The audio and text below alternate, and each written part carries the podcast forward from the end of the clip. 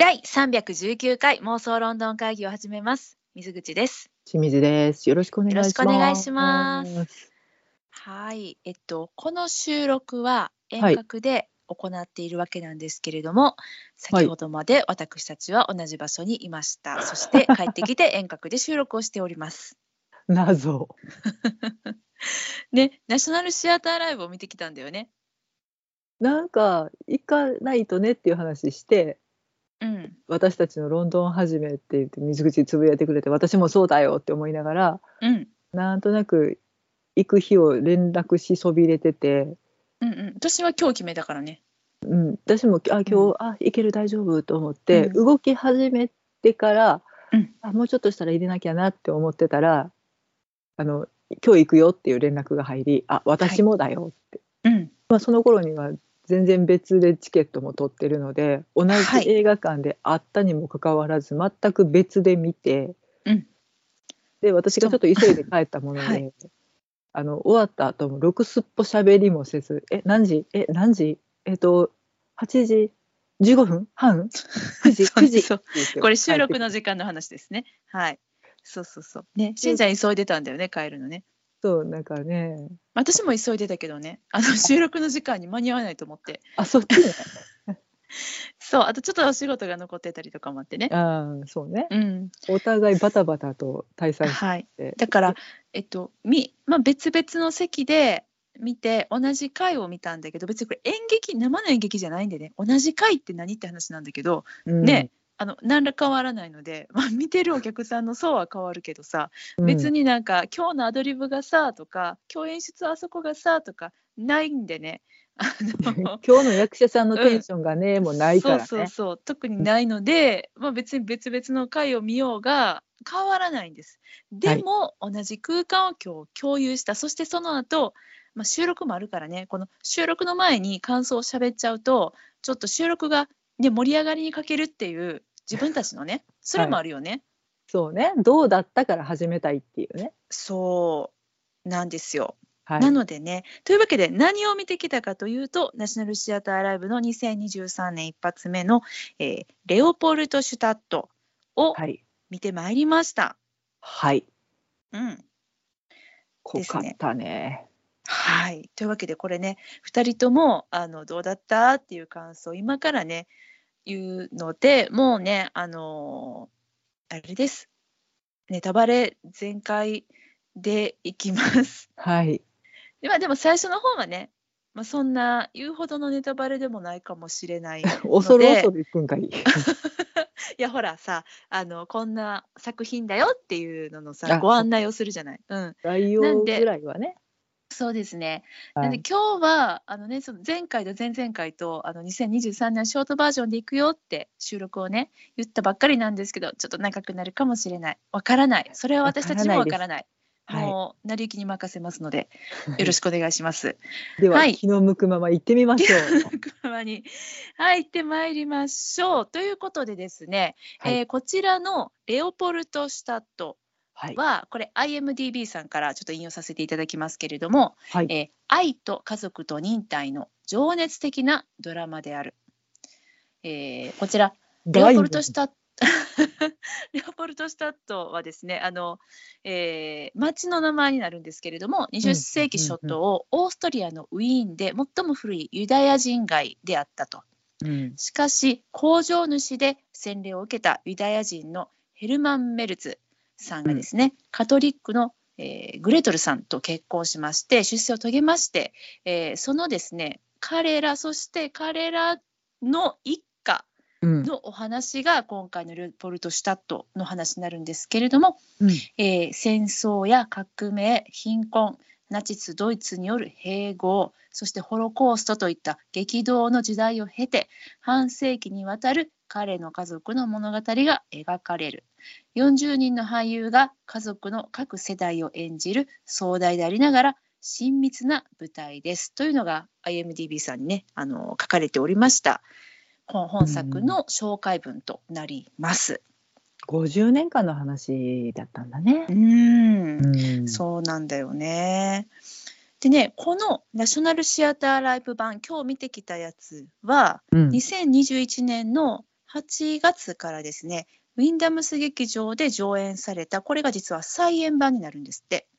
うんうんうんうん。初演は2020年の1月で同じくウィンダムス劇場で行われてたんですけれども2020年1月、何が起こりましたかしんちゃん？ちょうどこの何年かにわたってのパニックのが起こった頃ですかね。お。そらく数年後これも舞台化されると思います。コロナの流行によるロックダウンのためですね。上演がストップしたと。そうだね。そうなの。でね再演版今日見たやつはねその、うん。みんなねえっと終演後に客席のあのお客さんの姿が映ってたんだけれども、うん多くの方がマスクをされてらっしゃいました。うんうん、で、ね、もう今やねヨーロッパやアメリカではもうコロナは終わったみたいな感じになってて、まあ終わったのかもしれないあちらではね。あうんであのマスクとかはもうみんなねつけなくてもいいよっていう風になってるんだけれどもこの頃はまだあのつけましょうっていう風になってたのかなロンドンでもね。うんで、えっと、結構マスク姿の方多かった。多かったですね。ちょっとそれをあえて印象的に映してるなっていうのも感じたところでもありましたが、うんその再演版はそのおそらくそのコロナのこともあって短縮バージョンになってるんだって。であの私たち見てきたのその通りだったんだけども120分の休憩なし幕合なしということでね。うんうんうんうんうん、そうそうそう。でねこの作品がまあえっとどれだけちょっとこうすごいのかっていうのをうんはい、あのちょっとご案内しますと2020年ね上演はストップしたんだけれども、うん。その年のローレンス・オリビエ賞の最優秀プレイ賞を取ってるの。うん。でさえそうなんやと思ってローレンス・オリビエといえばうん。いつもさ、盛大なねあのなんだろう舞台でのさ授賞式？パフォーマンスそう授賞式ね、うんうんパフォーマンスが行われるじゃない。ミュージカル部門とかもあるからねそう。そうそうそう。でどんな風にこの作品が紹介されてるんやろうとか思ってでキャストさんたち受賞に来てんのかなと思ってさ YouTube で見たらさ、うん当たり前だけど2020年なのであのビデオでの遠隔出演でストッパードさんだけがあの出演されてましたね。であのプレゼンターっていうのかな？もう一人で、みたいな感じでどこで撮ったんかなみたいな、うーん。そうそうそう。どこの YouTube スタジオみたいな感じになってましたけれどもね。まだちょっと、あの得体が知れないって言ってすごく警戒してた時期でもあるうのん、で、致し方ないとはいえでもいやでももうブロードウェイでやられたりとかしてたんでしょ？あ日本でもやったのかな？やりましたね。つい最近だったと思います。日本での上演もされ、日本人キャストでのね、上演がされてましたけれども、はい、ちょっと今ポロッと言いましたが、そうなんです。これは、えっと、トム・ストッパードさんかの、はい、あの、レジェンドですね。英国演劇界のレジェンドでございます。のトム・ストッパードさんうん。の、まあ、最新作ということでね、うん御年85歳でございます。なんか何人かすごくイギリス的な作家さんだなって思う方がいらっしゃって、うんそのうちの一人の大御所って感じするよね。それはあるよね。母トム・ストッパード様っていうふうに思うよね。なんか、うんそのなんだろう今回も感じたけど会話の端々にだったりとかあとなんかこうシリアスの中にちょっとシニカルなあの笑いって言ったらあれなんだけれどもが入ってたり哲学的だったりとかえこれこの会話意味あるみたいなことを延々と繰り広げるとかね。あの、うん。アラン・ベネットさん、はい、えっとヒストリー・ボーイズとか、えっとレディー・イン・ザ・バンはい、を書かれた方もそのうちの一人ななんか私二大巨頭やねんけど私 二大なんだね。なうんかもうイギリスのことが好きすぎて、うん。嫌いすぎてうん、っていうのがすごくイギリス的だなと思って。はいはい。いやお前きお前イギリスのこと嫌いやろって思ってるけど 根底超愛じゃんって思ううん。おじいちゃんの、えっと、演劇界じいちゃん2人かな。そうだね。うん。なんかなんだろう舞台になんか自分の作った作品すらもちょっとこう距離感があるというかすごく第三者的な視点であの作品を見つめている方だなって私はこんなことがこの表現がイギリス的っていうのに合ってるのかわからないんだけどもちょっとそんな感じがします。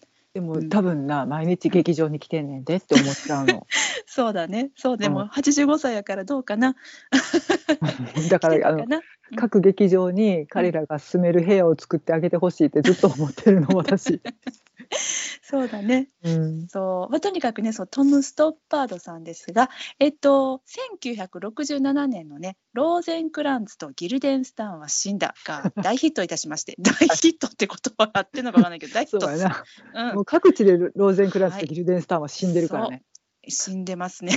うん。そうなんです。あのローゼンクランツとギルデンスターン皆さん知ってらっしゃいます？ローゼンクランツとギルデンス言えてない。ギルデンスターン。あのハムレットシェイクスピアのねハムレットというとてもとても有名な戯曲がございますが、うん。そこのえー、と中でですね出てくるんです。互角言うでしたっけね？ローゼンクランツさんとギルデンスターンさん、ハムレットさんのね。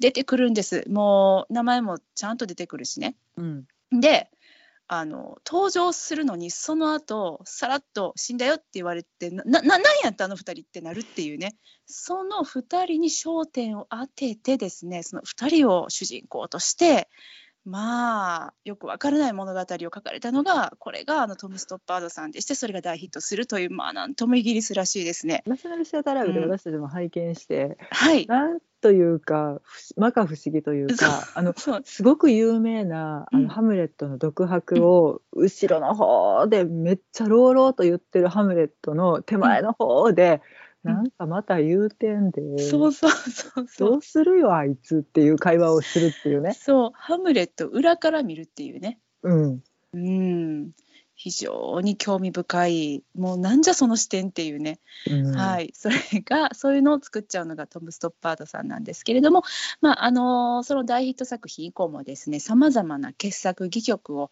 舞台も映像作品も問わず送り出し続けていると。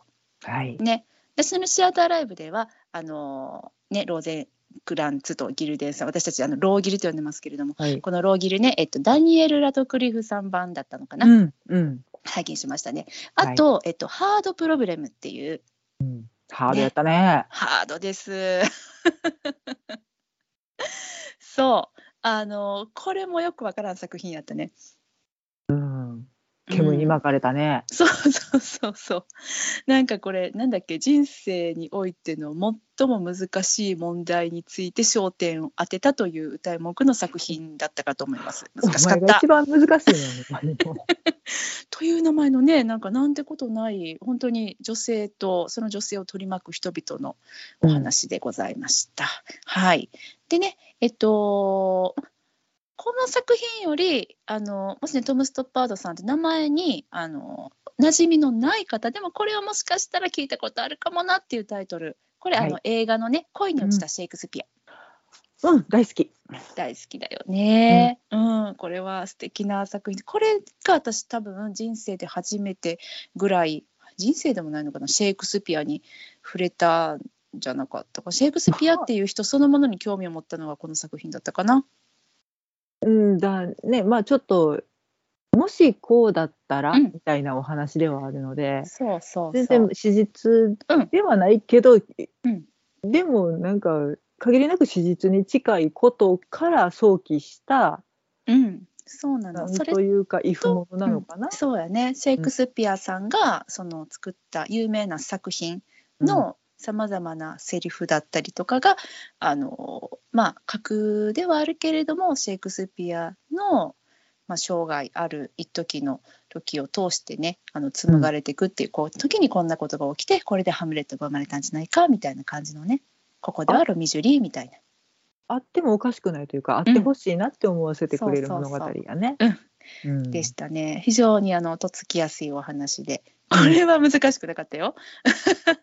いやこれはね映画でも全然見れるのでそうそうそう。もし未見の方いらっしゃったうん。らおすすめです。ですね。あとさしんちゃんこれ見た？あのーえっとパレーズエンド？見てないまだ見てないの。あそっかそっかそっか。これね私もう超おすすめでもしご覧になってない方いらっしゃったら、あのこれ分かりやすい方のあのトム・ストッパードさんなんで大丈夫です。もうこれ2012年になるのに10年前信じられへんねんけどあの BBC でそう制作された、ね、ドラマで、ベネディクト・カンバーバッチさんが主演なんですけれども、えっと、同名の小説があってそれをドラマ化するにあたって、トム・ストッパードさんが脚本担当されてて、制作総指揮もね担当されてるんですが、うん。これは良いのであの見たい方 見たい方っておかしいな。あの、うん、おすすめですよ。か配信であったはず。配信であるのかな。私はね DVD をねあの当時ね、うん。え取り寄せてあの見てましたね英国まあ、あの名 名作名高い作品ではございますうん。ね。よかった。そうなんか英語もわからんのにねなんか見てね感動してたからちょっともう一回ちゃんと日本語を飲んでみないといけないなと思ってるそんな作品です。はい。でねそういうあのトム・ストッパードさんなんですがあの実はこの作品が、えっとトムさんのもうトムさんって呼んでいい？トムさんの、おトム・ジーナ？トム・ジーじゃ トム・ジーってさなんかあれあれ誰やっけ？あれポム・ジーさんやん。ちょっとポム・ジーさん出てくるからやめてくれる？あのわラピュタの。うん。石がお嬢さんになるからさ、うん、た。そう。させられた。いいよしんちゃんはトムじいさんって呼んでる。私はトムさんって呼ぶけど。はい。ね。このあのレオポルト・シュタット自体がトムさんの自分のルーツ。うん。を知ったことが元になってできた作品ということで本当にねこのトムさんの出自をご紹介しないわけにはいかないということなんですね。はい。はい、これあのさっきね、えっと、半世紀にわたるあの家族のユダヤ人の家族の物語っていうふうに言いましたがその半世紀の後ろ側の人がトムさんになるんですね。うんうん。うんえっとねあ、パレゼンドドあった。おおどこに、うん、アマゾンにありました。アマゾンにございますか？あったなと思ったら。えーはい。あの普通にプライムで見れるやつ？プライムですあね。本当に？じゃあはい。私また見ます、このね DVD 持ってるくせにもう今 DVD 再生機器を持っていないっていうね。まあまあ、あパラドックス。るあるやな。うん、あるあるよね。そうそう。なんです。じゃあ見ようと思います、うん。はい。ありがとうちんちゃん。いえいえ、お邪魔しました。いえいえとんでもないです。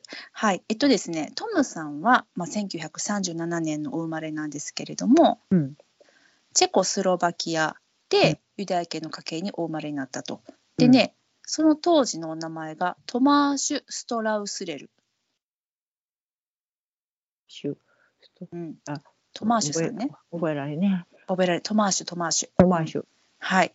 なったんです。でね、えっと、お父様がお医者様だったとうん、で、まあ、その当時ねあのナチスによるユダヤ人迫害の懸念がこう、チェコも強まりつつあったと。もうそのうん当時も一体だよね。うん、うん。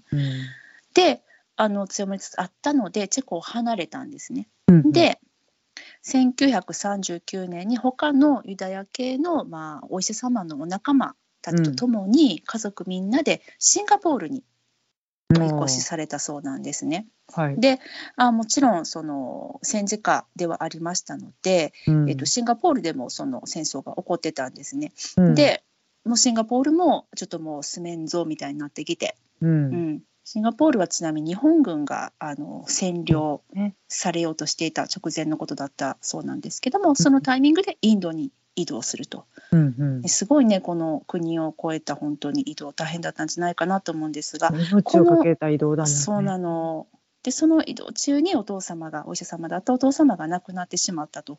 うんでね、あの若きトマーシュ君はですねインドで過ごすことになるんですけれどもインドのダージリンですね、ダージリンティーのダージリンかしらねこちらね、ですね。うん、そこであのイギリス式の教育を受けたとうん、うん。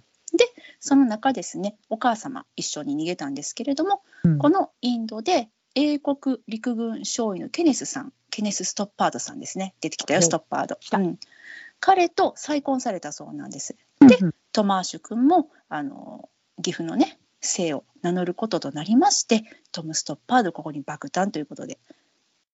おぎゃ。二度目のおぎゃが来たわけそうなんです。でねあのー1946年にイギリスに一家揃ってまたお引っ越しされたということでそれ以降はねだから、えー、と37年に生まれてこの46年、10年間ぐらいの間にもう3国3カ国移動してうん。移動して逃げて逃げてやっとイギリスにたどり着いたということでもう10歳ぐらいの頃だからね本当に小さい時の話だよね。ね。うん、そうなの。でね初めて50代の時にこの、うんまあ、どこまでかわかんない。どこまでを知っててどこまで知らなかったとかわからないんですけれどもこの自分のユダヤ人としてのルーツをね初めて知ったそうなんです。でうん。それをテーマに描いたのがこの作品ということで、うん。非常にねあの最初のナショナルシアターライブの解説の時にもおっしゃってましたけどねあのお姉様がねあの個人的なパーソナルな作品でで、うん。演出家の、えー今回ね演出されてますパトリック・マーバーさんかも、うんうん。とってもエモーショナルだというふうにおっしゃってましたね。ううん。ん本当激動の人生。うん。思ってしまうけれどもでもご本人にとってはそれがね当たり前なんだろうなっていうか、そういう人生を過ごされた方がとても多い時代だったんだろうなっていうのもすごく思われるしなんて私って無知なんだろうって思あそううそうね見て無た。知をね思い知らされる2時間だったね。もう一言で言うなら。無知と思って。本当にわからんって思いやっぱそうなんだ。物知りのしんちゃんでもそうだったのもう全くわからんよ。何を言ってるんだこの人たち。そうだよね。なんか久々にその気分を味わったすごかった。もうなん多種多様な人が出てくるっていうのはわた芝居だから当たり前だと思うんだけれども、もう国の話から政治の話から、思想の話から全部がもう、うん。全員が入り乱れててでもその人たちは当たり前に話していて、うん。ヨーロッパのもう全ての国の名前が出てきたんじゃないかっていうぐらいどこどこの国がこうやからそこに行ったらあかんからじゃあ次はこっちででもそこは思想がこうなっているからっていう話してて、うんああもう無理でちゅう。って。そうだよね。多分なんか基礎教養として、あのあのお芝居をお金出して見に行こうと思われる人がおそらくはほとんどの人が持っていると思われるその基礎教養が私に皆無だったなっていうのを思い知らされたそうでだからそ2の時間でした。その年代がバーンって出てきた時にやっぱりその時代がどうだっそうなんだて、こ。こはまだこうやけど、この時代に入るとここまで変化していて、ここからどういうことが起こってっていうのが分かってる人が見たらもう私なんかよりも全然何百倍この物語を堪能できるし共感できるんだろうなと思ってもうそれが本当に申し訳なくて そう申し訳なかった。この席に座ってごめんなさいとも思っちゃったうちょっ。と追いつくのに必死やのに追いつかれへんくって。なんかそうこれはでちょっとちょっとだけ文句というか言わせていただくと本当登場人物多くてもうなんか登場人物も追わなあかんしその歴史というか出来事も一生懸命頭の中でさえっと何年だから何年にこの頃はこうなってたはずだからみたいな私のさ少ない少ないさこの世界のヨーロッパの歴史のねあの引き出しの奥底の方にしまってあれをねちょっとずつ取り出してはね答え合わせをしながら進めてたの。こもう必死ででどの辺とかもうなんかあれ？あのキングスマンとファーストエージェントの子かしらとか。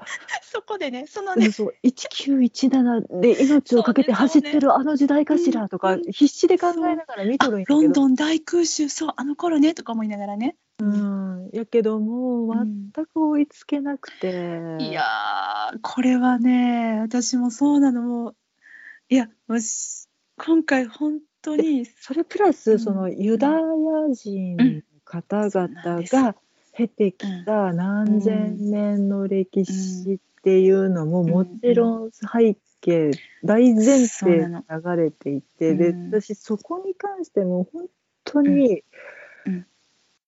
なんだろうなもう苦手意識でしかなくて。うん。なんか何回かすごく興味を持とうとするんやけど、うん。もう入り口で引き返してるのよね。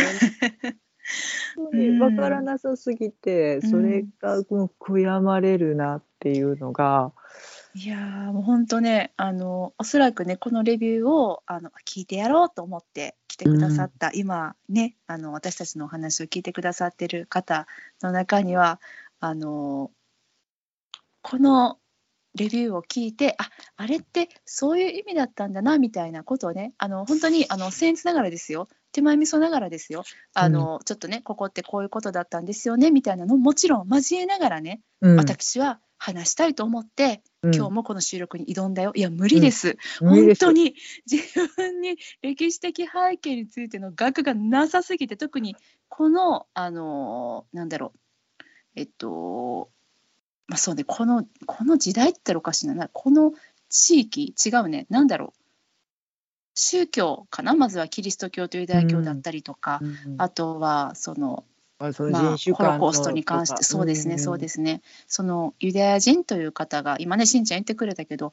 どういう歴史を通って、ね、うん。あの経て、今、世界に、たくさんの世界にね国がなくてどんどうんん散らばってるのか。変わって流れていって、うんでそこで、ね、コロニーを作ってっていう感じで過ごされてきたっていうことしかわか、あとはもう帽子かぶって、あのあれね もみあげがチリチリだったらすごい経験な信者なんだよねぐらいものみあげ、おひげじゃん、もみあげなの。なんか髪の毛さカールしてらっしゃる方がすごく多かった。おひげのイメージはあるよね。おひげをして、うん。でその髪の毛のカールもうん、あれあもう本当に昔に調べたからあのニューヨークに行った時にカール、うん、そのユダヤ人の方々と、なんかあ一緒になった。到着が一緒うん、で、一緒やった、一緒やった。すごい囲まれたこ行とがあって様だったよね。そう。うん。でみんなが黒いスーツを着て、うん。黒い帽子をかぶって、うわーってなってうん。でその人たちがみんなか髪の毛が巻いてくるくる巻いてらっしゃったので、うん。なんだろうあれ？と思って調べたら、うん。お祈りの時になんか髪の毛を手に巻きつけながらあのなん黒電話のコードみたいなあえて巻いてらっしゃるの？そうだからそれが巻けば巻くほど敬虔な信者だっていうシンボルだっていうのを読んだっていう記憶しかないのよ、もう。これ私の全ユダヤの知識でした。そんなことはないでしょ。そんなことはないですけれども。まあね、あのーまあ、それもね、まあ地域とかその宗教の、なんかそう細分化で全然違うんだろうとは思ったけど、さまざまなね、うんうん。あるんでしょうけどね。えっと、何せね、私たちの多分一番新しい、あの私たちあの全ての 全てでもないか知識をあのエンタメ作品から得ておりますので、はいはい、ねあの全 てですもね。交えて全てですかね。はい、おそらくはリーマントリロジーが 最も最近出会った11種の物語だったんじゃないかなと思うんですけれどもあれはねあの、まあ、ナショナルシアターライブでしたけれどもあのアメリカに渡られたユダヤ系の方たちのうん3世代にわたっての4世代かな、ちょっと忘れちゃいましたがあのちょっとねあの、まあ、今回とは違うんだけれども、ユダヤの方たちのお話でね。あでもなんとなくあ物語構造的にはね、移ちょっと似り変わっててたね。いくうん一家の物語っていう。そうまあ、うん、うんそんなね、まあ珍しいパターンじゃないのでね。うん、いやーでも今回も、ねそう。あと私たち見てるよ。うん。シンドラーのリスト一緒に見に行ったくない？これ。覚えてるんだけど。そうだったね。そうだったわね。あのモザイクのさ、映画館。うん。めっちゃ古いけど。うん。い今はなきね。そうそう、はい。今の木なんですけれども。そう。まあね、あと、まあ、なんだろう、アウシュビッツだったり、そのナチスとか、そのホロコーストの部分になると、私はもう、あの、私のバイブル手塚治虫先生の「アドルフに次ぐ」が出てきたりですとかあのあするんですけれどもね。そうですね。うん。そう。でうん。そうそうそういうねあの薄い もう喋ってて恥ずかしくなってきた。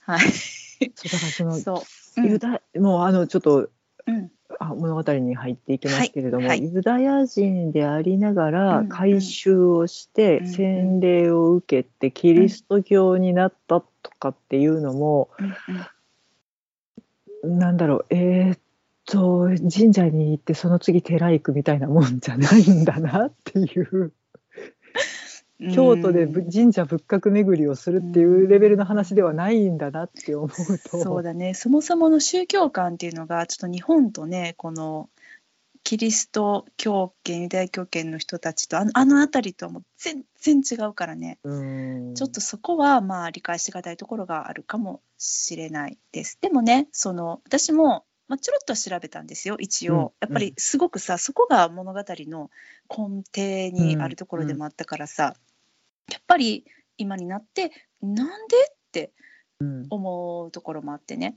うん。そのまあ、もちろんユダヤ人のその戦時中のね第二次大戦の戦時中のユダヤ人の迫害においてはあれはもう本当にヒットラーがもうユダヤ人をうん。あいつらが全て悪いみたいなうん。で、し人々を扇動してそしてあのユダヤの方々をねああいうそのひどい仕打ちをするみたいなそれはもう本当にあれは全てあの時代のあのヒットラー率いるあの人方たちが勝手にやったことでめちゃくちゃ悪いことやなと思ってるんだけども、何この私の語彙のなさごめんなさい。なんですがそれ以前にもやはりその宗教という観点においてねうん。宗教の歴史においてそのユダヤ教の人々うん。ユダヤ人の方々っていうのはその差別だったりうん。憎しみのうん。的になったりっていう、あのそういったイメージが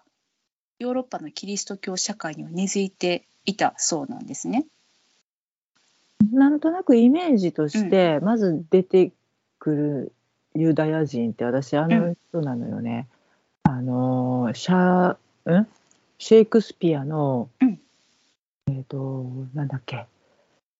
えっ、とえっ、とえっ、とベローナの二紳士じゃなくてえっ、と、恋の骨ホリゾンじゃなくて なんでこんなばやつ恋の骨オリゾン。えっ、となんだっけ？なんだっけ？出てきてたっけ？シャイロック？ああ、12ペースじゃない？何だっけ？えっ、と、えっ、と、なんだっけ？シャイロックね。おったおった。ジュニアじゃない。違う違う。シャイロックは、えっ、と、ちょっと待ってよ。あの人ユダヤの人？あの人ユダヤ商人だったんあ、そうや。ユダヤのか金貸しシャイロック。えっ、と、ベニスの商人それだですね。うん。それ。うで、なん、か割と本当に悪徳金貸し業者うんみたいあな。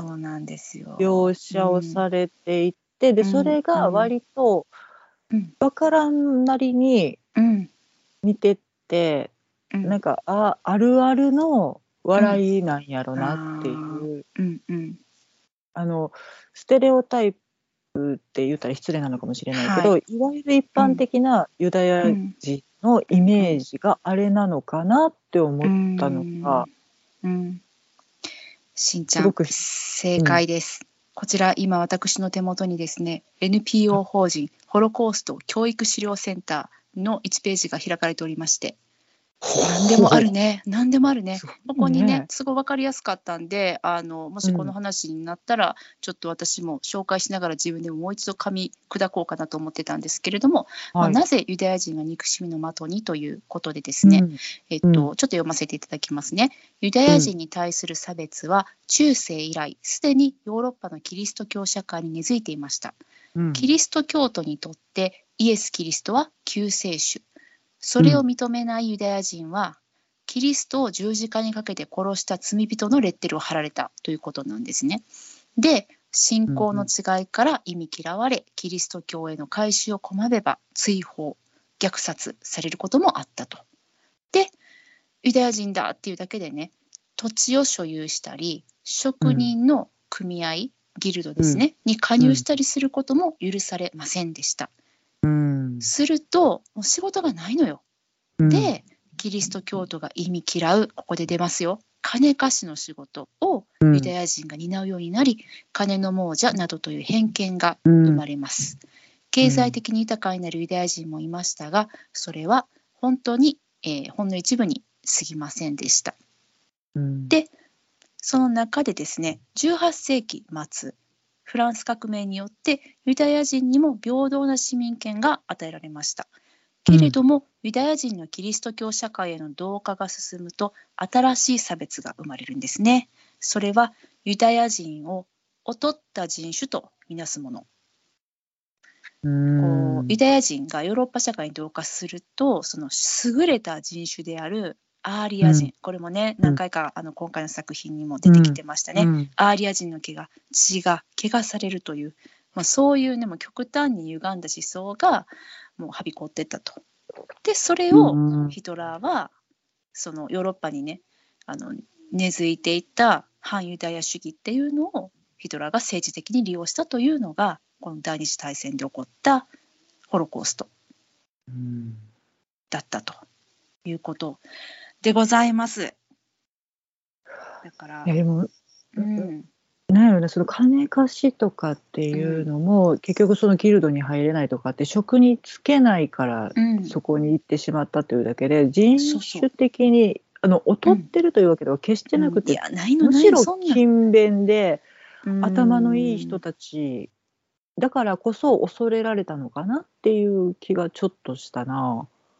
そうだよね、まあ、結局ねあのもうユダヤ人のそのあの差別の始まりも戦争なんだよね。これのうん。2000年前の話になるんだけども、うん。あのその時にかつてのユダヤ人のふるさとねうん。中東の地域にあったそうなんですけれども、うん。そこが、うん。あの2000年前に国が戦争で滅ぼされちゃったのよ。うん。それ以来、まあ、故郷がないねユダヤ人はヨーロッパ全土に散らばって暮らしたっていうことなんだけれども、もうそれだけなんだよ。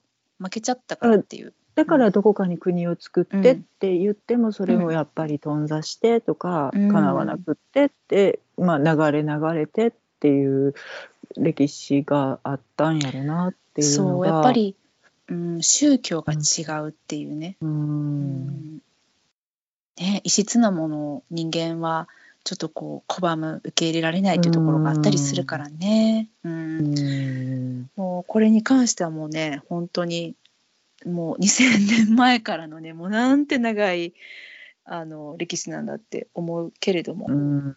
ね、の中のもうう本ん、当に一番激動の50う年ん。を切り取ってるからうん。最初はものすごく華やかで豊かでそうなのよ。その地域でもううんある程度根ざす根を張ることができてでうん。その華やかな利子ウィーンの都でうん。音楽家たち芸術家たちと交流してすごく社交的なな生活をしてるっていうところから物語が始まるからそうそう。あれ？最初はねそうクリスマスになるのかな、うん。うんそうユダヤ教においてはクリスマスって言い方じゃなかったと思うんですがちょっと忘れちゃったんですけれども、まあ、そのね、お祝いのうん。華やかなねうん。い一族が揃って、うん。うん、そこから始まるをんだよ捧げね。てうん、あ でお祝い私はそう最初のあのバーッと幕が上がったその瞬間からうん。もう訳がわからないターンに入っておりましたよ。ね。会話がわからない。登場人物がわからない。これは誰と誰が兄弟で誰と誰が、ね。夫婦なのかしら。誰の子供で誰のお母さんなの？っていうのは一幕ずーっと考えながらでだんだんだんだんそのパーティーから人がいなくなっていってさ最後うん。2人残った、ねうん。あの男子が語るんだけどまあそれがまたあの歴史に基づいたそして政治色に満ちた文化的に満ちた会話でまあびっくり私は分からないよのあの 波に飲み込まれていました。ねトム・ジー節がね、トム・ジーがぶってたね。うん、そうなんです。うん、いやでもなんかなんやろなすごく魅力的な人たちが山ほどい一緒に出てくるからさもう目移りするしかないじゃんと思って。失礼しますね。うんそうあとまあこれはもう私の、まあ、癖というかいつものことなんだけどできるだけあの前情報を入れずにねうんうん行こうって思っていくから、あのそうすると本当に自分が分かんないテーマだったり時代のことにぶち当たるとですね、うん。もうハテナのオンパレードになるんですがもうねウィーンって言ってたでしょ？うん。オーストリアで。うん。で当たり前なんだけどこの人たちが英語を喋っているってことにすごいもうなんか気になって気になってこれは、うん。え？えっとあれだよね？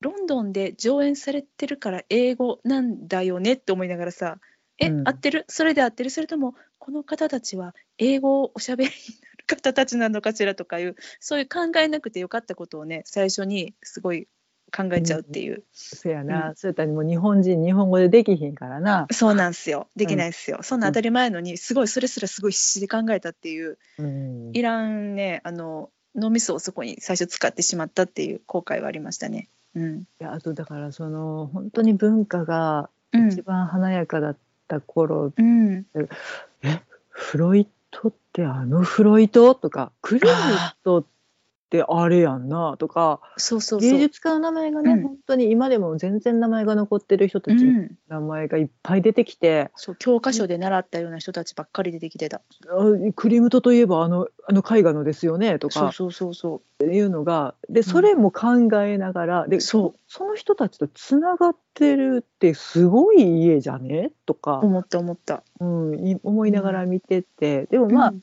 まだなんか時代的には平和なので、うん思想的にそのどっかにそのユダヤ人の国を建国したいっていう考え方の人と、いやここで根ざしていくべきだっていう考えの人が対立してたりとかっていうのはあるけど、うんまだなんとかのどかを保ってたのよね。のどか保ってたね。一まあ、ちょ。っとあの、うん色濃いののどかさがないところはあったけどね。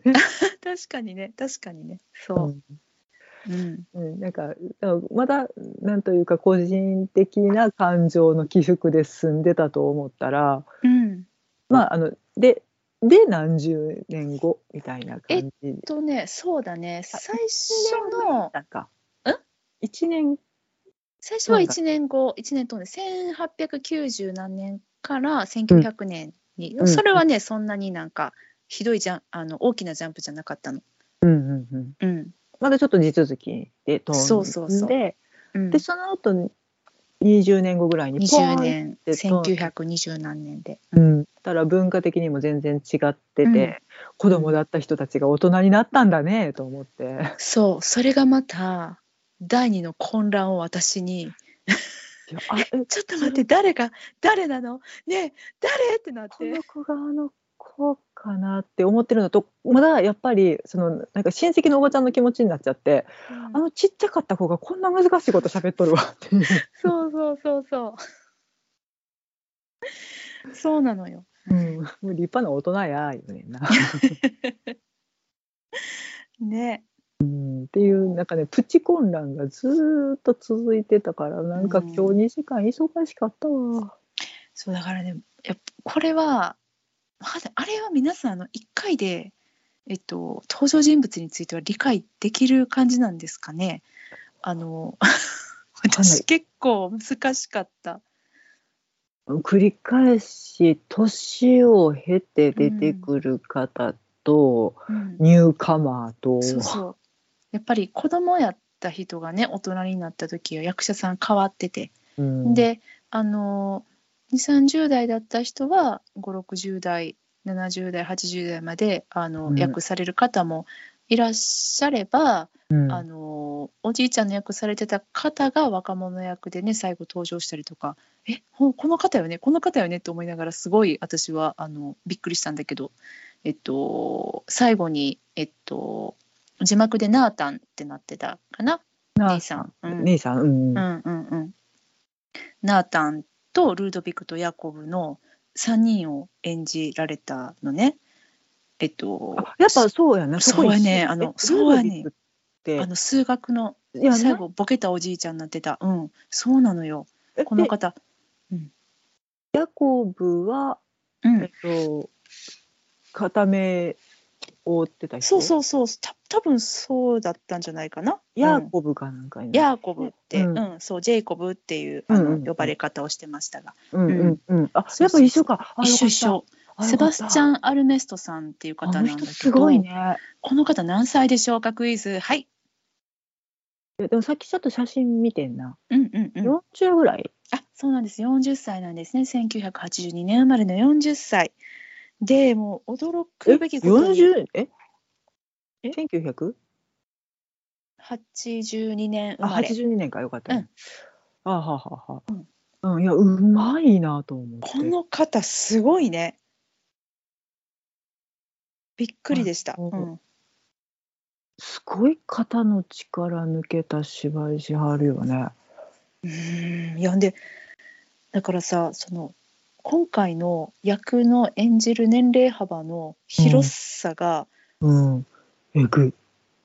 だから最後20代ぐらいだったのかな、うん、はっきりした年齢は分かんないんだけど。でね途中本当にもうヨボヨボな感じの ヨボヨボっていうか。あえ行き来してたのかあの人だっけ？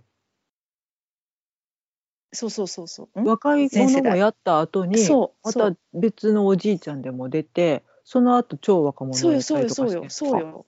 そうなのよ。あのあの時だよね。えっとアイパッチつけてた時ねそうだよね。その、若者してたから。うん。うん、なんか2代目ぐらいの年のうんうんうん。の時は20代かなって感じの役をやられてて、うん。その後6080ぐらいの役をやってまた20代の役をやってっていうのをあすごい人だな。めっちゃ芝居好きだなと思いながら見てたんだけど、うんうんうん。なんかすごくナチュラルででなんかその2代目世代のヤーコブ、うん。えっと、戦争に行って片目と片足片腕を失っうん。て、うん。ちょっとやさぐれてうんうん。過ごしている、うん。でも全然悪い子じゃないのよね。そうなのよ。そうなのよね。うんでただちょっとチャランポランうなん。時代を今生きているっていう人がなんかちょっとやり方によってはすごく嫌な人に見えそうやなと思って、うん最初出てきた時にちょっと警戒するぐらいな風景やったのでうんうんうんおっとこれ嫌なやつ出てきたかなと思ったらものすごいいい人で。うんなんかすごいなんか楽な芝居しはるなと思って。そうだね楽な芝居されてたうね、ん。いやーすごいナチュラルすごかったです。あのどちらかというとその、まあ、これ全部で1234幕ぐらいあるのかな、うん。4幕で合ってるかな、うん、あるんですけれどもそのうちの1から3にかけてはどちらかというと話の中心には全くならない役をされてる方だったんですよね。で最後の4幕でセンターに立つっていう。うん。来た来たっていう感じでね、そう。驚きでした。うん。そうか。じゃあこれ私が今ウィキペディアで見てて、うんうん、2020年版あはいはい。のキャストが載っててでうん。ルドビク？はいはいはいはい。ルドビックね。うん。その最初の数学者の人かな、うん。うん、はキャストがエド・ストッパードになっとったんよ。ああ別のトム・ストッパードの息子さんああそうなんだ役者さんされてるんだね。あそうそうそう何やかんやちょいちょい噛んできよるねんけどな。あトム・のねこれストッパード。また英国演劇界あのあるあるですけれども割と、あの家族出してくるっていうね。そうそうちょいちょい出ときよんのよ。うんまたストッパード一族来たわと思って になっとって、はいはいでそのネイさん最後のはいやつとヤーコブかうんうんがその方になってんのね。そうなんだ。じそうゃあルートピックまでやっちゃったんや今回は。どうしたんやろねエド。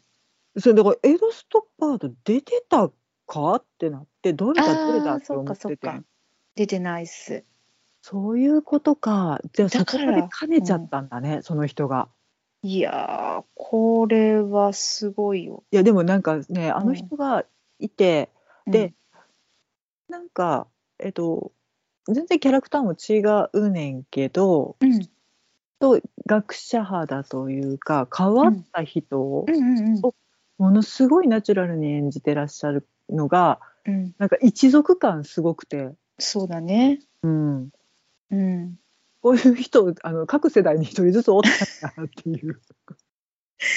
ほんまやね。それは確かにそうやね。うん、なんかでもそのうん あごめんなさい。はい。いやなんかその、うん血統感出してきたんかなと思ってうんいやそれは思う思うやっぱりその3世代を全てその、えっと、別の人の役を一人で演じてるのはこの人しかいない。そうやね唯一やね、そうやね他はあのー同じ人をずっとその若い時からうん。年老いるまでヘアメイクをチェンジしながらねこれすごかったけどね、一言で言うけどあの演じてらしたりあと若い頃は別の人がやってであの年取ってからまた別の人がやるみたいな方法をね取られてましたけど。そうだからその構造も、そのうん。メイドさんで出た人が後から出てきてんのか娘で出てきてたりとかすんのかなとかいろいろうん使い回ししてるのかどうなのかも全然分かんなくて。ん、はい。うん、そうやね。メイドさんいらしたね。メイドさんとかちょっうん。とした役で出てきた人が後で何か兼ねてらっしゃるのかどうなのかっていうところまでちょっと目がいかなくて分かんなかったんだけど、そうね。私も今ナショナルシアターライブのパンフレットを見ているんですけれどもうん、えーっと年代別にキャストが載ってるね。おおなるほどなるほど。ほうほうほうほう。見ようか。うーんとこの人かな？ヤーナっていうあ違うヤーナはこれがお手伝いさん？メイドさんかな？ちょ名前がねわかんない。そうヤーナ、なんだね。ヤーナはいないから、あ多分そうやね。この方、カーラ・ポーリンガルさんが、じゃあ他に出ているのかっていうことだよね。うん。一世代後のそのあいないのか。いないね。うん。おらんあとなんかそのおばあちゃんとかね。そうそうそうおばあちゃんの人とかあとメイドさんのちょっと、うんえっと、ベテランさんの人とか、ああ、はいはい。本当に一言二言ぐらいの人もいうん。てらっしゃったりとか、でまあうん。ピンポイント的に出てくるキャストさんとかって、うんえっとうんうん例えばあのドイツ人の軍人さんとかはい。あと最初の、まあ、ちょっと色恋沙汰に巻き込まれる将校さんとか、将校ね。うん将校さんはその後も出てきておりました。わかりましたか？しんちゃん。顔長いなって思ったからえラスト？ラストじゃないな。ラストの方はね、えっと、アーティ・フローシャン、レオの人だよね。レオポルト。うんそうこの方はね、アーティ・フローシャンさん、アーティさんはレオとしてだけしか出てきておりませんねあ。えあわえ婚約者？あ、違うの。えっ、とね、あ、婚約者な？えー、違いますね。銀行員ではない銀行員じゃねえや、えっとちゃうねん。ジャーネリストではない、将校、フリッツさんやんな。うん、そうそうそうそうフリッツさんは、あのーえっと、1930何年だったかな、えー、38年か。うん。に、お家に乗り込んできた市民。という役名になってるんですけれども、あの、うちに乗り込んできたシーンうん、えっと、えーっと、そうです。マーク・エーデルハントさんっていう方なんですが、あの嫌な、嫌みったらしいやついたじゃん。あれ、警官じゃなくて、ああはあはあはあはあの、サインを書けって言ってさ、取り押さえるって言って。あんそれあれじゃなくてドイツ人じゃなくて？ナチの人じゃなくて？あ、その人、その人。えあれ？ドイツ人？鍵それを？十字つけてた人？え？鍵十字つけてた人？そうそう、それそれそれそれ、それよ。ドナウをふんふん歌ってた人？あ、そうそうそうそう、そのえ人、その人。ー、そうなんや、その人、その人、えすうん。ー、全然至ってなかった。そう私もなんかあれと思ってここれあれですよ。私は手元にパンフレットがあるのでねあの分かるんですけど。ですあです。そう。じゃああの人嫌な役になっちゃったね。七役がお上手なね。うん。やってて気持ちよさそうなんだよなあの二つとも。そうなんですよ、ね、ずるいな。ね。あそうそうなの。あやっぱじゃあ兼ねるところはやっぱ兼ねてらっしゃるんだな。まあね。でもね、そんな兼ねてないね。ん。だから、この、えっと、ルードビックさんを演じられたうん。セバスチャン・アルメストさんのうん。兼ねっぷりがすごくて、まあでもこの方で一本の筋が通った感はすごくうん、そうやね。感じるんだけどね。うん。そうかなと思いながら、うん、まさかなと思って。でも、うん。そうやと通じるなって思ってたそうなののよ。でちょっと私が見たやつが名前が違ったからあれでって思ってただけで、うん。なるほどでもさだとするとさ最後のあのえっとイギリスにねうん。行った、うん。うん、戦火の中。そうトム・ジーのあのトムジーもどきな？そうそうそうです。もう時というかまあ自信を投影して書かれたのかどうかうん。うんわからないけれども、同じそのルーツを持つね、うん。うん同じ状況のこのレオさん。うん。が私はその見た時にねえっと最後のシーンはまあたくさんいた。あのたくさんいた家族が、うん、もうあのいろいろなことが起きてもうたった3人ぽっちになってしまったっていう、うん。そういうねシーンだったんですけれどもそこで3人だけ出てくるんだよね。うん。でこの、えーナータンの役をうん。ルードビヒちゃうわルードビヒはベートーベン。ルードビクうん。とヤコブを演じられてたセバスチャン・アルメストさんが演じるんですけれども、うん。私はそのこの人ってあの人だよねってすごい思いながらじーっと見ててね。うん。ってことはこいつレオレオもきっと今までに出てきてた人なんだと思ってすっごい顔をじーっと見て、うん。めっちゃ思い出したけどなんか違うよね。え？もしかしてえ？あの婚約者の人でもさっき出てきたあれ？誰？って思ってやっぱりここだけにしか出てきてなかったっていう今の衝撃ね。うんうんうんうん私ごめんなさいね顔長いとか言っちゃって。顔長かったです。あでもなんかあのイギリスポッシュな感じすごいしてたね、うん。うん、あの誰もがちょっとこう想像するポッシュなうん。イギリスの若者。若者、そうもう客席もね笑いが起きてたけども。うん。うん。ななんかクリケット得意なんだっつってああ言いそうみたいなうね。んうんうん。すっごいイギリス英語やったし。うん。上流階級な感じのね、ううん。んあってことはオープニングで最初にいた3人があの3人だったんだ。オープニング3人やったね。あのポーズやったね。そうやわ。オープニング3人だった。その車幕がね前にかかってて、その後ろにいた3人。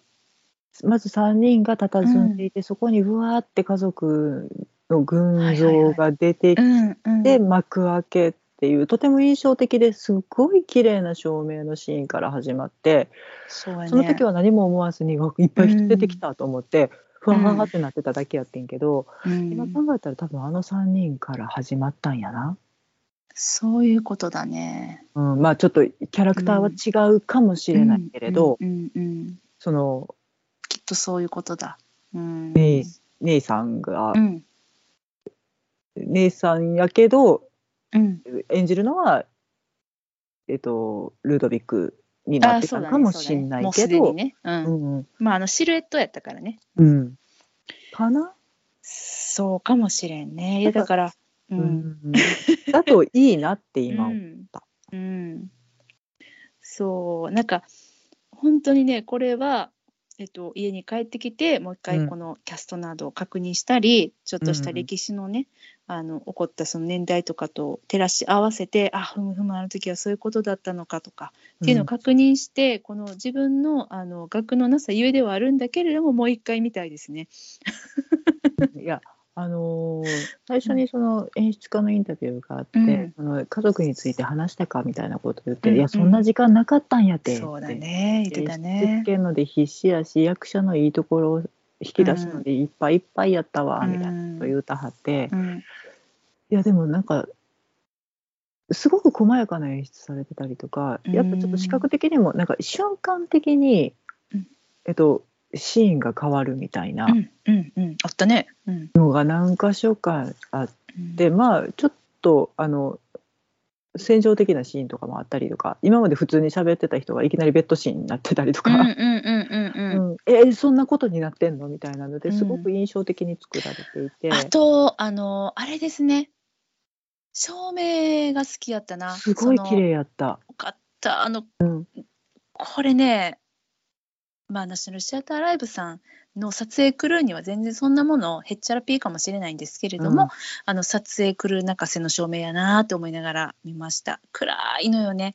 暗いけ柔らかくて暗い照明。うん。でちょっと透明感があるようなうん。ちょっとセピア色みたいそうなそうそう全体にね。すごくうん、深い照明をやってらっしゃって、繊細やった。うんなんかちょっとほんまに肖像画の世界みたいなそうね。絵画の世界みたいなう感じん。の、ちょっとそういう感じの飾りもついてたよね。そのなんだろう舞台の面というか上下のさ。ああそうやね。うんはっきりと見えなかったけど、うん、うん。袖に行くね袖幕的なところに、うん。まあそのお家の一室がずっと舞台やから、そのお家の装飾みたいな感じやけど、うん。ちょっと彫刻みたいな額縁みたいな。額縁やね。そうやね。うん。うん、印でもな象んか、で、うん、あの小道具の量だったりとかねあうん。と、置いてるその、まあ、小道具になるのか。うん。がめっちゃすごい最小限というかうん。めちゃくちゃ切り詰めたんやなっていうのを感じられるうん。舞台やった。あのその時代時代を表すのにもちろんヘアメイクだったりとかお化粧だったりとかね、うん。あとお洋服っていうのはもう大きくガラッと変わっていってるんだけど、それプラスそのセットで見せることっていうのはもちろんできると思うのよ。うん、でもあの最小限の小道具しか使ってなくてそれは、まあ、リーマントリロジーの時みたいな箱を何かに見立てるとか、そこレベルでは全然ないんだけど、うん実際のものを使いながらも最小限ですい、ごいなって思ってみた。あれさあの最小限さにしちゃうと見立てやったらなんかアートになるんだけど、うん。あと想像力が加えられるんだけど、うん。実際のものを使ってあそこまで減らすとちょっと寂しく見えちゃうことってあると思うんだけど、それをねうまく照明でね区切って、あのもう本当に、まあ、人数があんだけ多いから、うん。そこにさらに小道具とか、ね、セットいろんなものをも大きなものとか入れ込んじゃうともうごちゃごちゃになって取り回しも大変だったんだろうなっていうのももちろん思うんだけど、うん。全然寂しさがなくてうん、すごいなと思ったよ。うん、シンプルっちゃシンプルだもんね。うん、そうなんよ。うん。でもちゃんとそこに意味のある小道具として全部いてていやうん。あれはすごいなって、どこ見てんねんって話なんですけどあの 思いました。いやそういうところなんじゃないかな、なんか洗練されているというああそうね。極力そういうところではなく、もう物語に焦点を当てるっていうのは、うんすごく成功してらっしゃったんじゃないかな。うんうんそうだね。まあ、あとは、まあね、こんだけね、わからん、わからん、ついていけんかった額がなさすぎた言うてますけどもね、うん1幕から3幕経て4幕ですよ。うんまあ、感動したね。エモーショナル。ここかと思って。何も分かってなかった、この私が、こんなに4幕で、あの、感銘を受けさせられて、私なんなんやろうと思いながら見てましたけど、うん。や、これは、ね、歴史とか、ちゃんとその背景知ってたら、うん。めちゃくちゃ来てたやろうなと思った。あの最後にねその 3,、うん。三人しか残らうなくん。て、で最初の、うその1890何年の時にも家系図の話をしていて、うん。名前が書かれてないけれどみんなが知ってたから名前が必要なかったけれどうん。忘れてしまうのはうん。悲しいからって言って名前を覚えてる人のやつはどんどん書き足していこうって言って家系図を作るシーンがあって、で結局最後に、えっと、その戦後55年かな、に残った3人で、えっと、家系図を見てでその何も知らないそのトムジもどきのうん。若者が、レオ君は、うん。レオ君か。レオ君がこの人は、この人はってうん。言ったら全員が死んでる。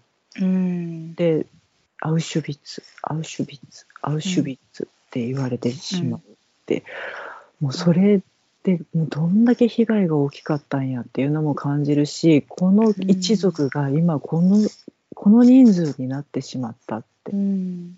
うん、でも今2人だったものに1人加わって、うん。そこからまた物語が生まれるのかなとかっていうのも感じさせてくれるしでそこから最後の本当にうん。オーラスのしうんがまた家族が全員わっうん。てあれはね泣けるよね。出てくるっていうの、それを見た瞬間にやっうん。ぱその今まで見た2時間が全う部ん。帰ってきて、走馬灯っすよ、うん。うん、この人たちの人生がーっと思わせてくれるっていう、あれあの演出すごく巧みだなと思うし、あれはうん。鮮やか、うん。シンプルで力強い、うんうん、すごい良質の物語を見せてもらったんやなっていうのを改めうん。てあのシーンだけでも感じれるなと思って、そうその最後の一瞬のシーンのためだけにうん、ヘアメイク変えて出てらしたわよ。すごいわと思って。皆さん若返ったわよ。若返った。だって最後のね、あのカーテンコールではねあの美しきお若き姿で登場されてましたからね。そう一番綺麗な時代でね。これはメイクチームえらいことやぞと思いながら見ておりました。全員がまた一斉に帰ってきたりするからねあれ。そうだようねん。まあでもあのグレーテルさん？うーんとグレートルさん。グレートルさん？緑のショールの女、あはいはいはい。べっぴんやなあの人。めっちゃ美人。バリ好き美人すぎて最初何歳設定なんか分かんなくって分かるこの私の言いたいこと、わかるわかる。設定が分かんなかったの。もううん。美人美人なのよ。すっごい美しいのね。で声も魅力的やし。で何この色気だだ漏れの人と思いながら見てて。でも設定年齢何歳か分かんなくて。ねあれさ別にあの見た目でね最初の一幕の、うん。あれで50歳って言われても納得するし、うん、えっとでも30でも全然、30でも全然納得できるし、で何歳か分かんなかったんだよね、うんっていうぐらい本当にちょっともう美しすぎた。うん綺麗なと思ってやっぱその人がすごい魅力的な役やっててそで結局最後おばあちゃんにう。うん。で出てくるんやけどうん。なんかもうそれもすごくなんやろなもう置いてらっしゃるんだけどそれはもう余すとこなく芝居で表現されてるんだけど、でも前を知ってるからものすごいやっぱ美しいのよね。まあ確かにそうやね。うん、うん。でもちゃんとおばあちゃんっていうのがすごいな。そうやね。あと、すごいのが、まあそのさ、若いのとおばあちゃんって割とその見た目で演じきれるんだけど、途中よ、途中。うん途中のちょっと壮年時代、うんわかるあれがね、皆さんお見事でした。もう、ちょっと年いってるっていう子供も大きなってみたいな。うんもうあの感じがね、でちょっとどっしりする感じね。うん、今まで線が細かったのが別にどっしりなってないよ。で最近は変わんないけどねやっぱりあれなんやろね。立ち方とか歩き方なうん。なんだと思うのようね。ん。まあ、声を変えてらっしゃる方ももちろんいらっしゃるけどいやそういうところじゃなくてちょっとしたスピード感とうか、ん。うんちょっとした動作の重さとか、うん。完全におばあちゃんとかじゃないからさ、うん。塩梅難しいよなって思うねんけど。いやーすごいなと思った。でもそれもやっぱりなんかそのメインっていうか自分が一幕で目をつけた人しか、うん。そのさあの演じ分けとかをあの見届けることができなくて、うん。それを含めてもちょっともう一回すいません見せてくださいっていう感じですね。ほんとごめんなさいけどっていう、うん、そうだってしてたってなるよね。そうなのよ。もうなんか最後にね、えっと、まあ、ナータンとローザとレオうんが出てくる、このローザさんよ。うんローザが、この人、誰って思って、誰状態出てたんは分かってんねんででうんもあんまり、えー、と多分その第二世代の人やんなあれ。第2世代の人なんよそうなんで第3の時にさあの警官踏み込んできた時におらんかったからその時もうニューヨークにおったから、うん。ちょっとなんかわからんくって、うん、そう。でもあのー最後の最後ねそのエモーショナルなねそのシーンで「ごめんなさい」ってあの時あの謝らないといけないことがあるっていうその流れからのね、あの思い、い出、うんあそういえば隠したって言ってたっていうごめんなさい。あのなもう話ポンポン飛んでごめんなさいなんですけども隠したエピソードあって、はいこれ隠したい人みたいなさはーいって言って。で、お祭りでなんかうん。大きなうん。クッキーみたいなのを、うんうん一番ちっちゃい子がどこかに隠して、それをみんなで探しましょうっていううん。ゲーム。うん。のやつをのうん。をどこに隠したか忘れたっていう、うんうんうんうん。その時のそう、うん。あのバーッとねあの、うん。思い出としてみんなが第4幕にねバーッと出てきて、その時の話がされるんだけれども、うん。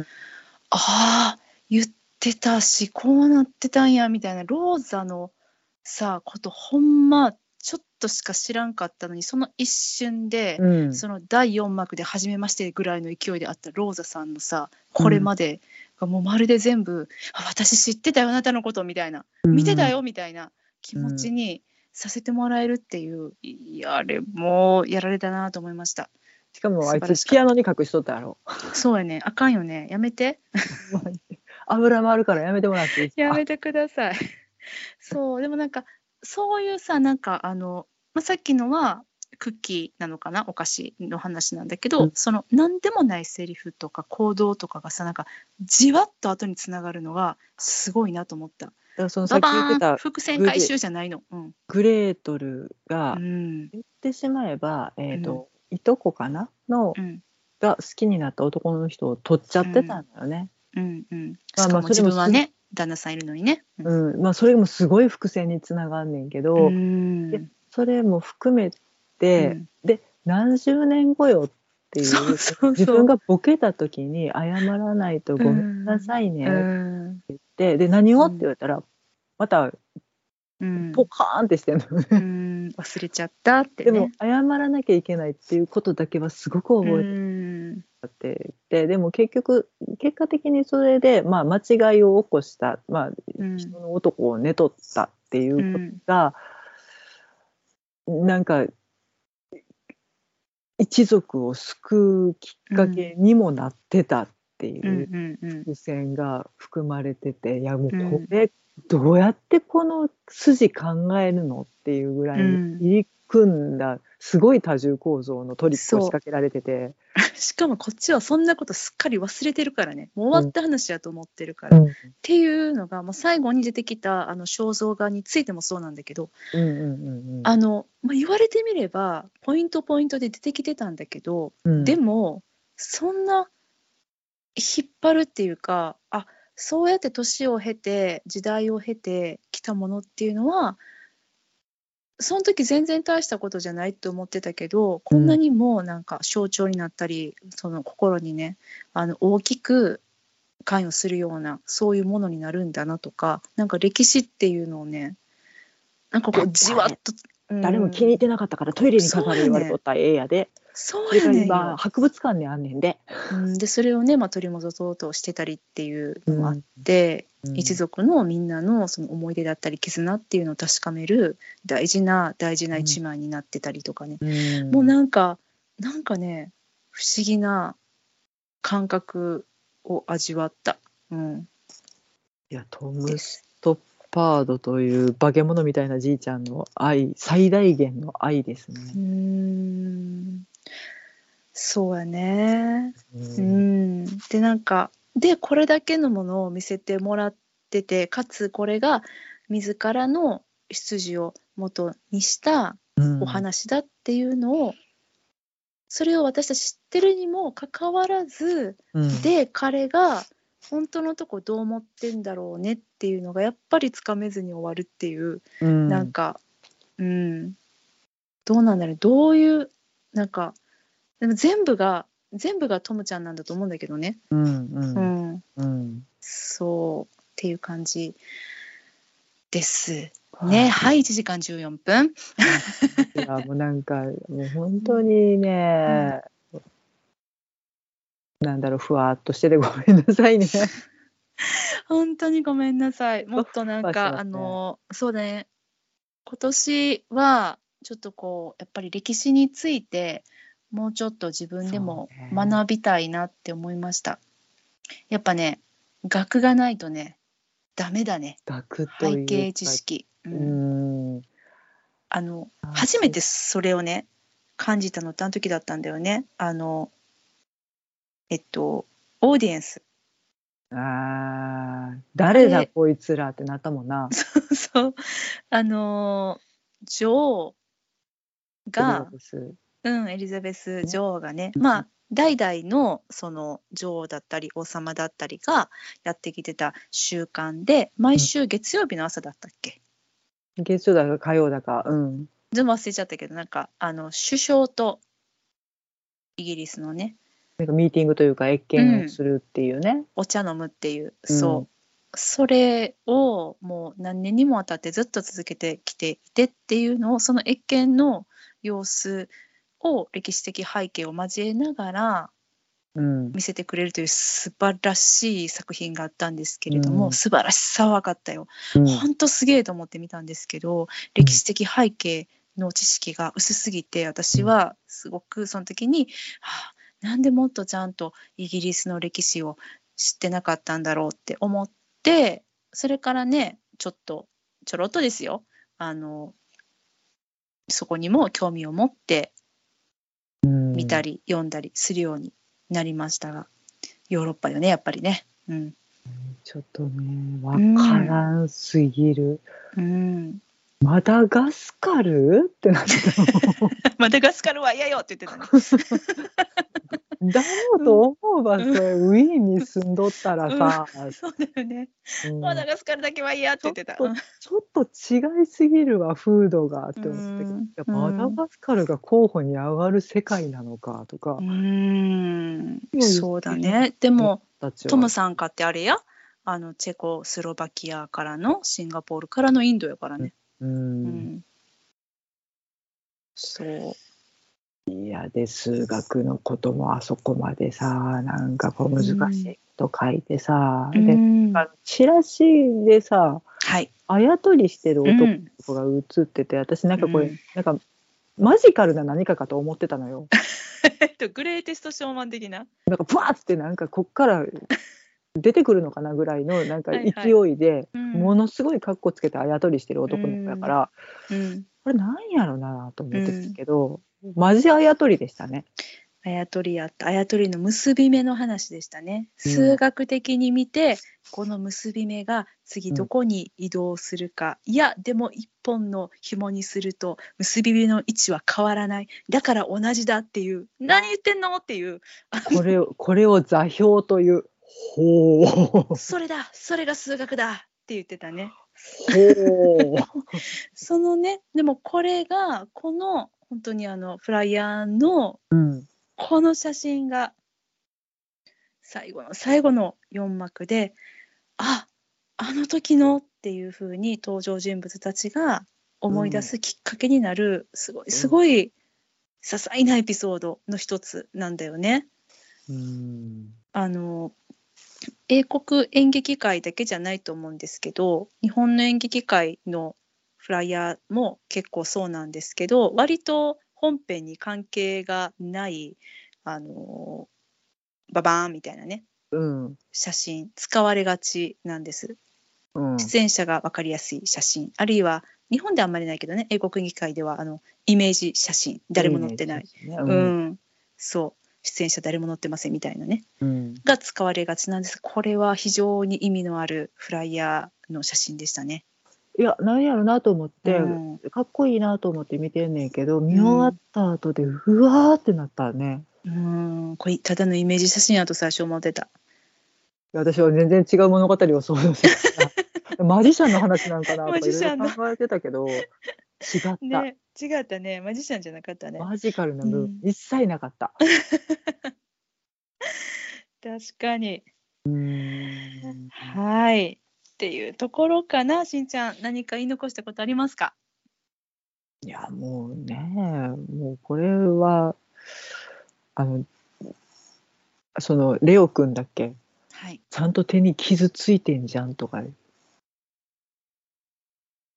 何が？あの子供の頃に、うんうんうん。とそのナチスがはいはい。入ってきた時にうん。カップを割っちゃって、うんそのカップで傷ついてものすごい流血して塗ったうんうんうんうん傷がうん。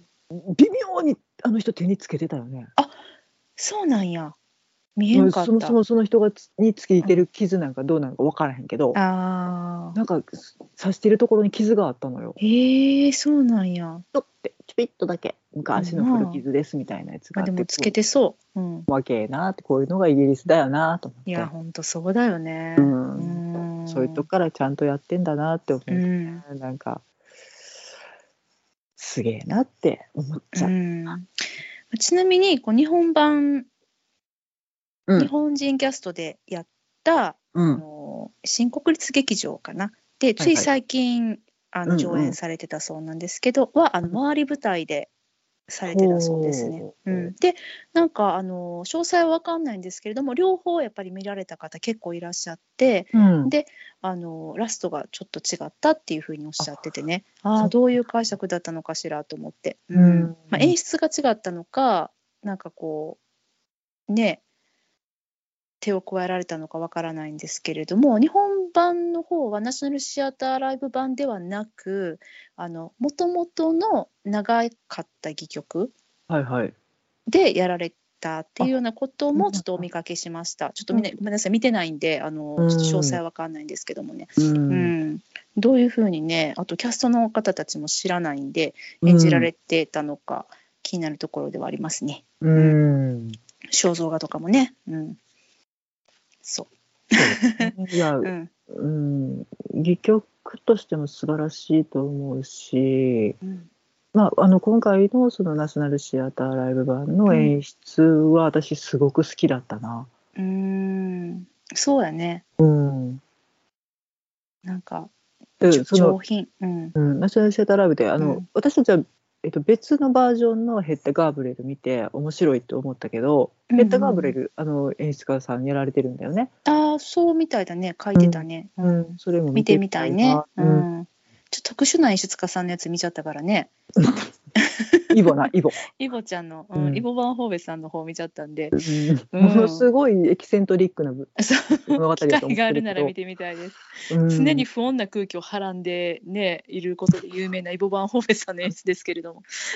あもう不安不穏この子植えなかったけどあの方がやられたらまたちょっと違う硬質な感じなのかなとかそうや思ってみねた。り、うん、うん。他のも、もうぜひぜひ本当に見てみたいなと。でトム・ストッパード作品何個かやってって言ってたからそれを見せんかいと思ってる。そうやな、そうやな、見てみたいな。ううんん、何やったんやろね。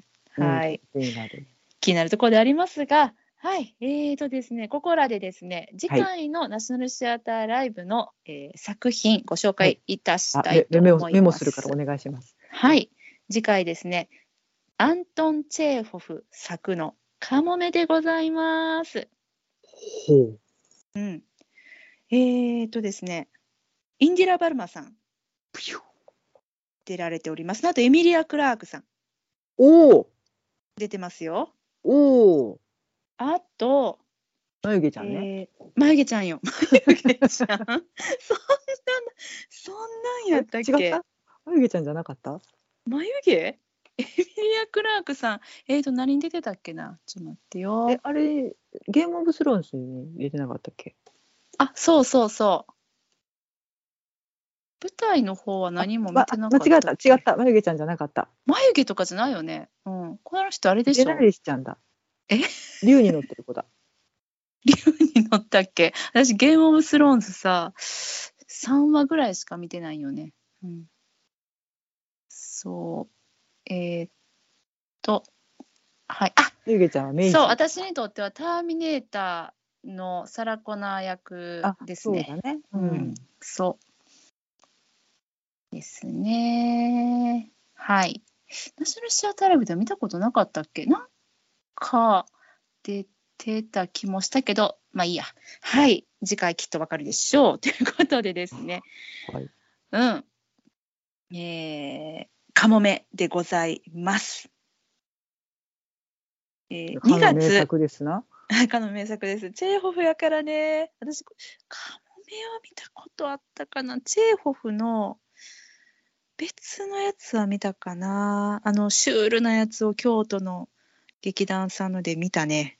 おお、私触れたことないんじゃないかな。ん？見てないな、ちゃんと。うん。